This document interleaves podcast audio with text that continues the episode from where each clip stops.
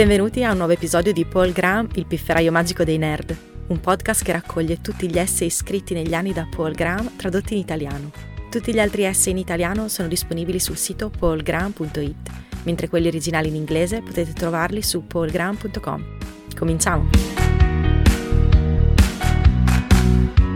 L'essay di oggi è tradotto da Tommaso De Marie e letto da Lucia Anastasi.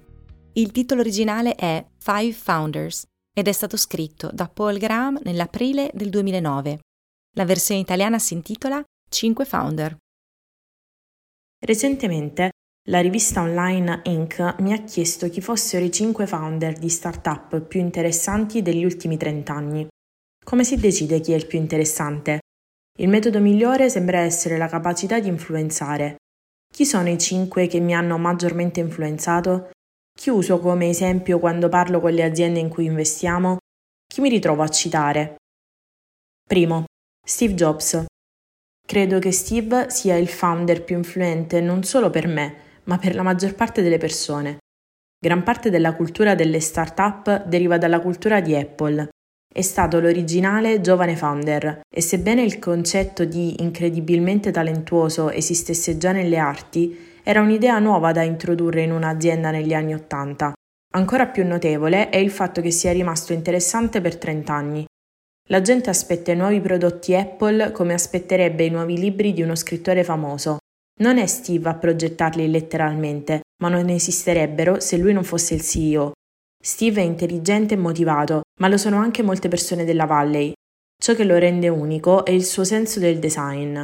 Prima di lui, la maggior parte delle aziende trattava il design come un extra frivolo. I concorrenti di Apple ora hanno imparato una lezione importante.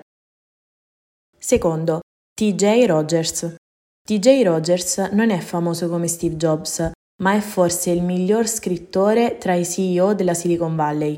Penso di aver imparato più cose da lui sul modo di pensare delle start-up che da chiunque altro non tanto da cose specifiche che ha scritto, quanto dalla ricostruzione della mente che le ha prodotte.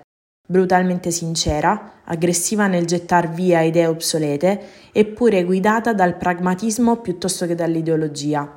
Il primo suo saggio che ho letto è stato così elettrizzante che ricordo esattamente dove mi trovavo in quel momento. Si trattava di High Technology Innovation, Free Markets or Government Subsidies ed ero al piano inferiore della stazione T di Harvard Square.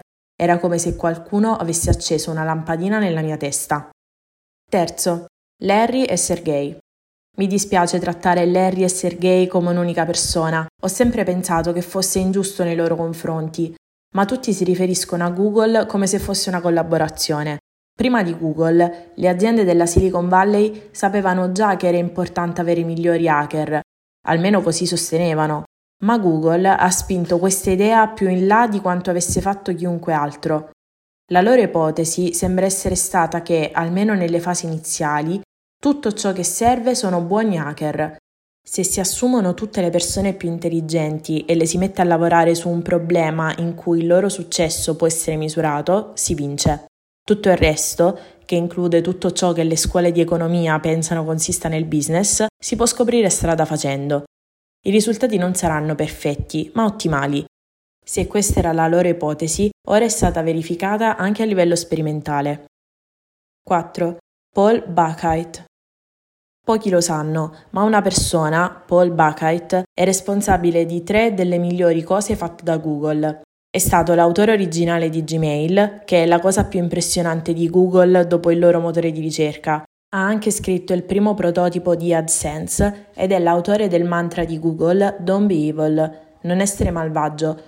Una volta, durante un discorso, Paul ha fatto un'osservazione che ora ripeto a tutte le start-up che finanziamo. È meglio all'inizio farsi amare da un piccolo numero di utenti piuttosto che farsi piasucchiare da un grande numero. Se potessi offrire alle nostre start-up solo 10 consigli, questo sarebbe uno di quelli. Ora è il co-founder di una startup chiamata FriendFeed. Ha solo un anno di vita, ma già tutti nella Valley la tengono d'occhio. Il responsabile di tre delle più grandi idee di Google è destinato a sfornarne altre. Quinto, Sam Altman. Mi è stato detto che non avrei dovuto menzionare i founder di aziende finanziate da YC in questo elenco, ma Sam Altman non può essere fermato da regole così inconsistenti.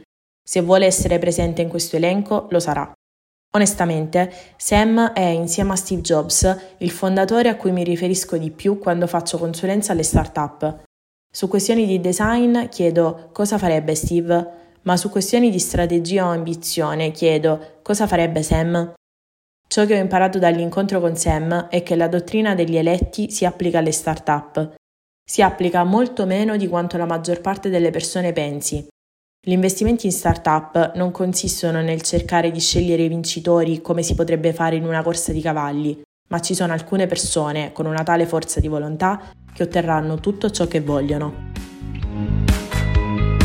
Grazie per aver ascoltato questa puntata di Paul Graham, il pifferaio magico dei nerd. Trovate tutti gli articoli di Paul Graham tradotti in italiano su paulgraham.it e gli originali in inglese su paulgraham.com.